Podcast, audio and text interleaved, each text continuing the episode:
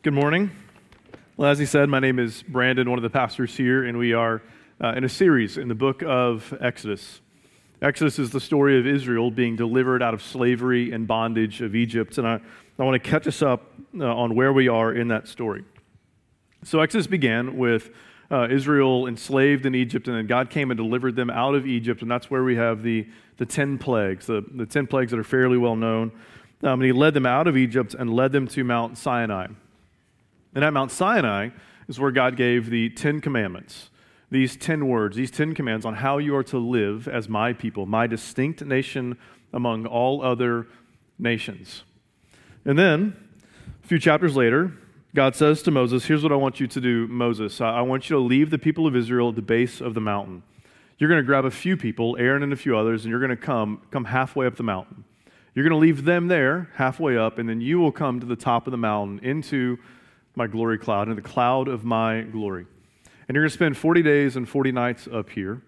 And while you're up here, here's what I'm going to do I'm going to give you all the instructions you need on how and where to come into my presence. But while Moses is up there, uh, the, the people of Israel start building this golden calf and they worship the golden calf. And then, as we saw last week, Moses comes down. He's got tablets in his hand. And he just throws them down, shatters them on the base of the mountain. And chapters 33 and 34 are a response to what happened in chapter 32. But in these two chapters, there's two themes that get really developed the theme of presence and of glory. So, the cloud of glory that Moses went up to, where he got uh, uh, instructions on how and where to come into the presence of God. Those two themes, glory and presence, they get developed. And so, while there is a lot of overlap between the two, uh, we're going to parse them out and we're going to talk about presence this week and glory next week. Sound good? Say yes, we're doing it. All right. So let's talk presence. Like, what is it? Why does it matter? Um, I, I, read something this week citing a survey that said the, of people who grew up in the church, who left the church, that they would go back to church if they knew that they were going to have a meaningful encounter with God. That was the number one reason. Now, I, I found this really interesting. Uh, I would have thought the number one reason given would have been something like friends or relationship or acceptance, but it wasn't. The number one reason was a meaningful encounter with God. Why would that be the number one reason? Here's why because the human soul was made for a meaningful encounter with God. You're made for it. I was made for it. You were made for it. But here's the thing there is no meaningful encounter without presence. You don't have a meaningful encounter without presence. Let me, let me illustrate. I think Denzel Washington is the absolute coolest man. I just do. Like, I don't know why anybody doesn't want to be like Denzel Washington. Every role he's played, every interview I've seen, I've just thought, I should have been Denzel. Every time. Now, if someone set up a phone call between me and Denzel, that would be awesome. But that is not the same as someone setting up a dinner. Somebody setting up a phone call, if any of you guys know Denzel, if you're on a first name basis, set the phone call up. I would love that. But setting up a phone call is not the same as setting up a dinner where we can sit face to face and talk to one another. Why? Because a meaningful encounter with someone requires presence. It just does. This was true for Israel, it's true for us, and throughout the book of Exodus, God has said, I will go with you, I will be with you. And now we hit a chapter where God says, No, I won't. No, I won't. My presence is not going to go among you. And so here's what we're going to look at today. One, why were they losing his presence? Why were they losing it? Two, if they lose it, what are they missing? What are they missing by not having his presence? And then three, what changes when you do have it? All right, so why were they losing it? What was missing if they did? And how do you get it? What changes when you have it? All right, let's start with why were they losing it? Verse 1. The Lord said it to Moses Depart, go up from here, you and the people whom you have brought up out of the land of Egypt, to the land which I swore to Abraham, Isaac, and Jacob, saying, To your offspring I will give it. I will send an angel before you and I will drive out the Canaanites, the Amorites, the Hittites, the Perizzites, the Hivites, and the Jebusites. Go up to a land flowing with milk and honey, but I will not go up among you, lest I consume you on the way, for you are a stiff necked people. So, this is the Lord saying to Moses, Hey, it's time. There, there's a land that I promised, and it's time for you to take the people from Sinai to that land. But here's the deal I'm, I'm going to send an angel. I'm not going to be there. I'm going to send an angel to lead you, but I'm not going to be there among you, Moses. I'm not going to be among the people. There will be an angel there to lead you, but it won't be me. Now, in the context, this is really just astounding because if we broaden out our scope and we went back to the book of Genesis, so Exodus is the second book of the Bible, Genesis is the first book of the Bible. It, in the beginning of the story was God saying to a man named Abraham, Abraham, I want you to leave your, your, your land, leave your country and go to a new place, a new land I'm going to give you. And there's going to be people that, that I'm going to form, this nation, this community, this Israel. I'm going to form them. They're going to live in the land. And then Moses just spent 40 days, 40 nights up at the top of the mountain, learning how to come, where to come into the presence of God in that land. And here he is saying, listen, the land, it's there, but I'm not going to be there. I'm not going to be among them. Now, when he says, I will not be in their midst, here's what it's saying because what Moses learned at, at the top of the mountain was that there was going to be this tabernacle, this dwelling place for God in the middle of the people. What that means when he says, I will not be in their midst, is that he will not allow them to construct the tabernacle, the purpose of which was that I, God, may dwell in their midst. In other words, the symbol of God's presence with his people will not be built. That was how you came into the presence of God. God is saying, I'm not going to be there, therefore, there is no need for the temple, the tabernacle. Now, if we're just reading surface layer in here, this seems like a bit of an overreaction. I hear from my wife that I overreact a lot. This seems like an overreaction. Just on the surface, it just seems like an overreaction. They made one mistake, built the calf, and now I'm not going to be among them. And it might be, unless we remember what happened, and last week we really developed this out, that when they built that calf and worshiped it, here's what was happening spiritual adultery spiritual adultery. They, they were breaking the covenant that they were in. If I could be crass about it, they were the spouse caught laying with somebody else. This is no overreaction. The point being that they were losing the presence of God because they were unfaithful. They had walked away from the covenant that they were in. God said, My presence will not go among you. Now, um, chapters 32 through 34 in Exodus are really one unit of thought. And these opening, chap- opening verses in chapter 33 are a bridge from what came before to what comes after. And so, what I want to do is just pause for a minute, walk the bridge backward to where we were last week, and pause on something because it's something I think we need to see. Because it began at last week with a warning to us. And we need to hear that warning because I think that there is probably a temptation in us to go, well, listen, that like that, that was for then, this is now. And so that was Old Testament. We are New Testament. That was how God interacted with Israel, but God doesn't do that with the church in the New Testament. God doesn't take his presence away from his people in the New Testament. Here's the problem with that, and why this warning is still for us. Because if we fast forward to the end of the Bible, the book of Revelation, it opens with these seven uh, statements to seven different churches, and in one of them, it, it's, it's to the church in Ephesus, which is where we get the book of Ephesians from.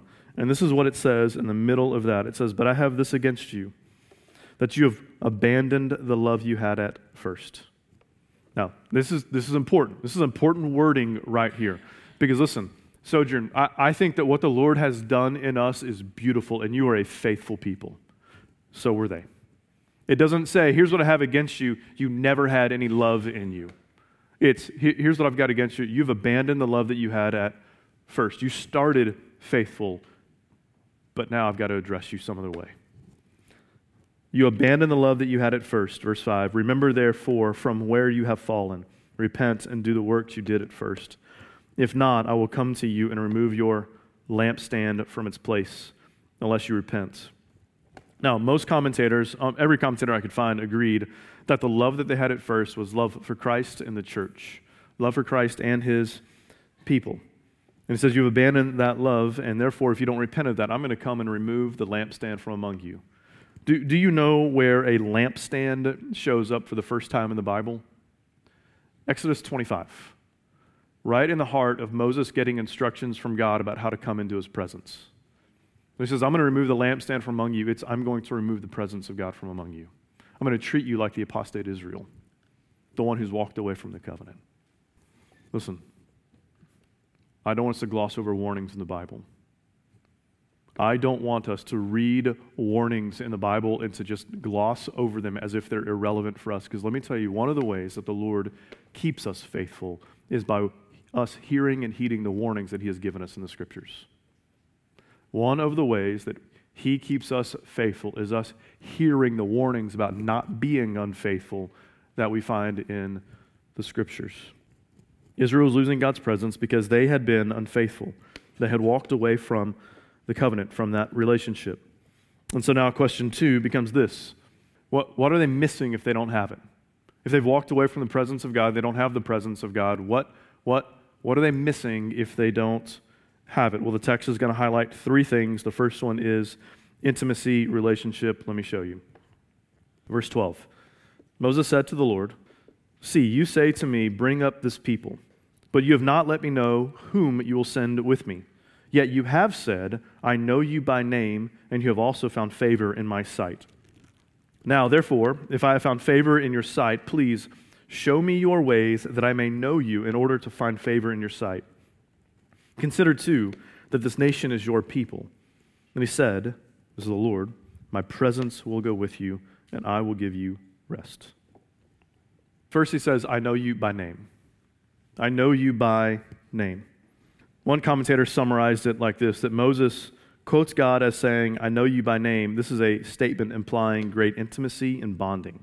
God never uses it of anyone else in the Bible. I think that's really fascinating right there. Because what's happening is that Moses is trying to mediate this relationship between the people and God. He's trying to reconcile a broken relationship, and he does so by appealing to the, rela- the, the relationship that he has with God. And it's interesting because uh, in verse 11, which we didn't read, verse 11 in the middle of this passage, we, uh, we didn't read it, but it says that the Lord used to speak to Moses face to face as a. Uh, as a man speaks to his friend. But then in verse 14, do, do, you see the word presence? Do you see the word presence? It's the same word as face. So my, the Lord used to speak to Moses face to face. My presence will go with you. Presence is the same word as face. So literally, what it's saying is, my face will go with you. My face will go with you. That is intimate language. Let me illustrate it. If my wife and I are in a room like this, and I'm standing in one corner and she's standing in another, back to one another, and we're yelling at each other. Like, we're in the same room, but that's not nearly the same as us being in a room, looking at each other, looking one another in the eye, a few inches apart, laughing together. One is intimate, one is not. Face to face, looking each other in the eye, intimate, standing in the corners of the room, back to each other, yelling, not. If you guys have a roommate or have ever had a roommate, you've probably experienced something like this friction, ice in the air. I don't want to speak to you. And so roommates just live their life in their own rooms, never come out and converse with one another. What is that? You're, you're in the room, like you're in the same house, you're present in the same house together, the same apartment together, but that's not the same as spending time together, looking each other in the eye, eating meals together, being in the living room together. One is intimate, one is not. Presence here means face, it means intimacy, it means a depth of relationship. They don't have it. That's what they're missing. But that's not all that they're missing. They're also missing a distinctiveness, life as a distinctive nation among the nations. Let me show you. Let's keep reading verse 15. And he said to him, If your presence will not go with me, do not bring us up from here. For how shall it be known that I have found favor in your sight, I and your people? Is it not in your going with us, so that we are distinct, I and your people? from every other people on the face of the earth. Listen to what Moses is saying here, because it really is. Uh, it, it, really is. I, uh, I know I've said astounding already. It, it's astounding. I don't have a better word right now. It really is. Like Moses is saying, listen, hey, you, you know what makes us a distinct people from all other peoples on the face of the earth? You. Your presence among us, that is what makes us a distinct people from all other peoples on the earth. Moses would say it like this Listen, every nation, it's got laws. Every religion, it's got a set of instructions, moral code, or uh, rituals, way that you worship. You, you want to know what makes us different from every other nation out there? They don't have you. They don't have you.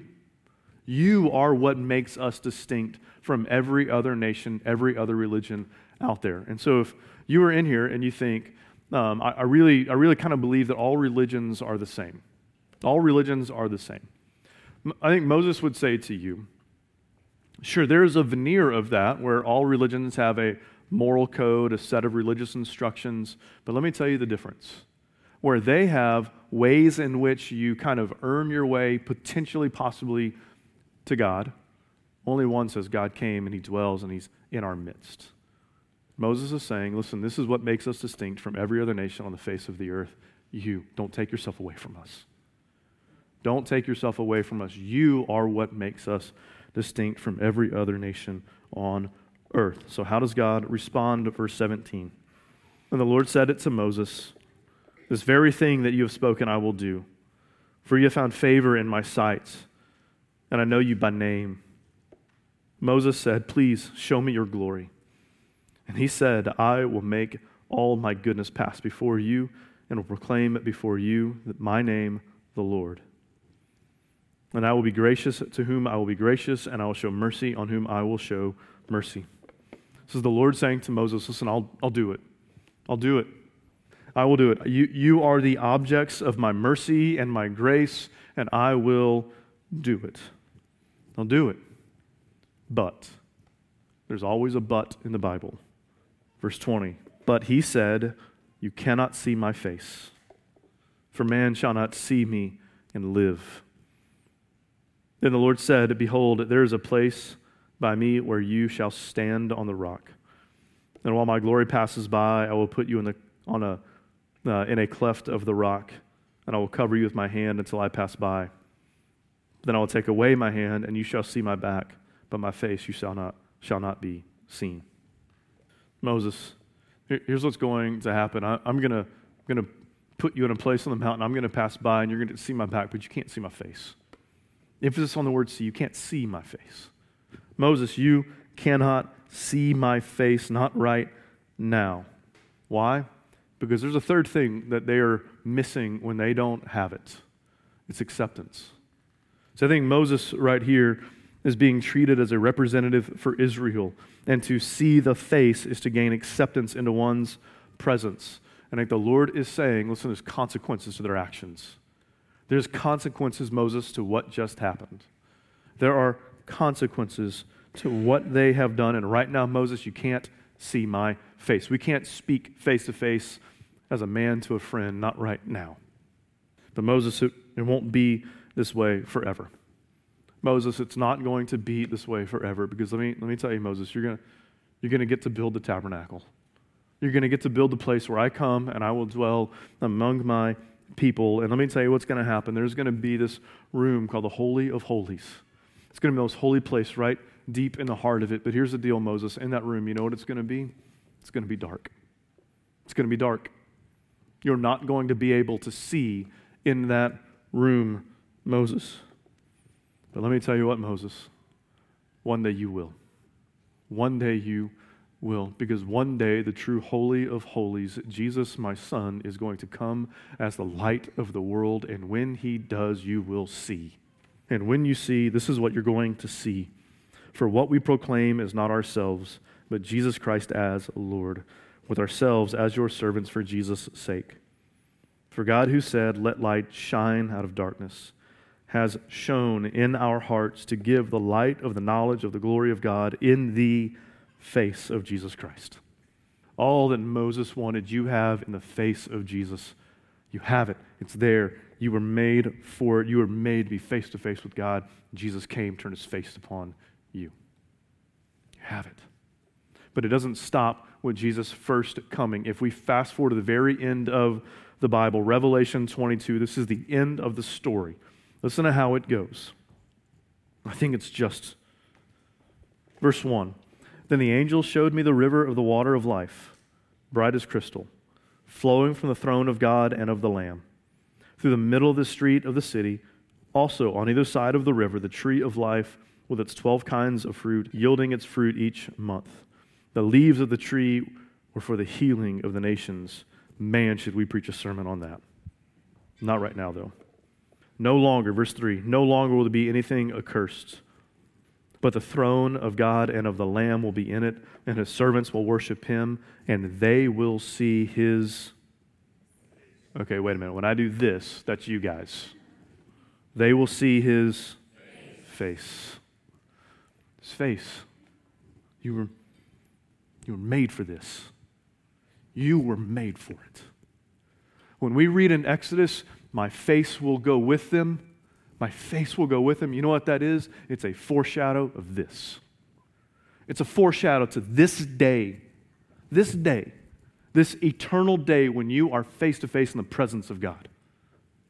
You were made for it. You're made for this day.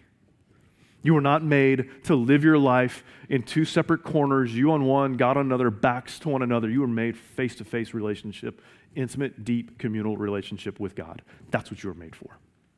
You were made for it. And when you have it, let me tell you what changes.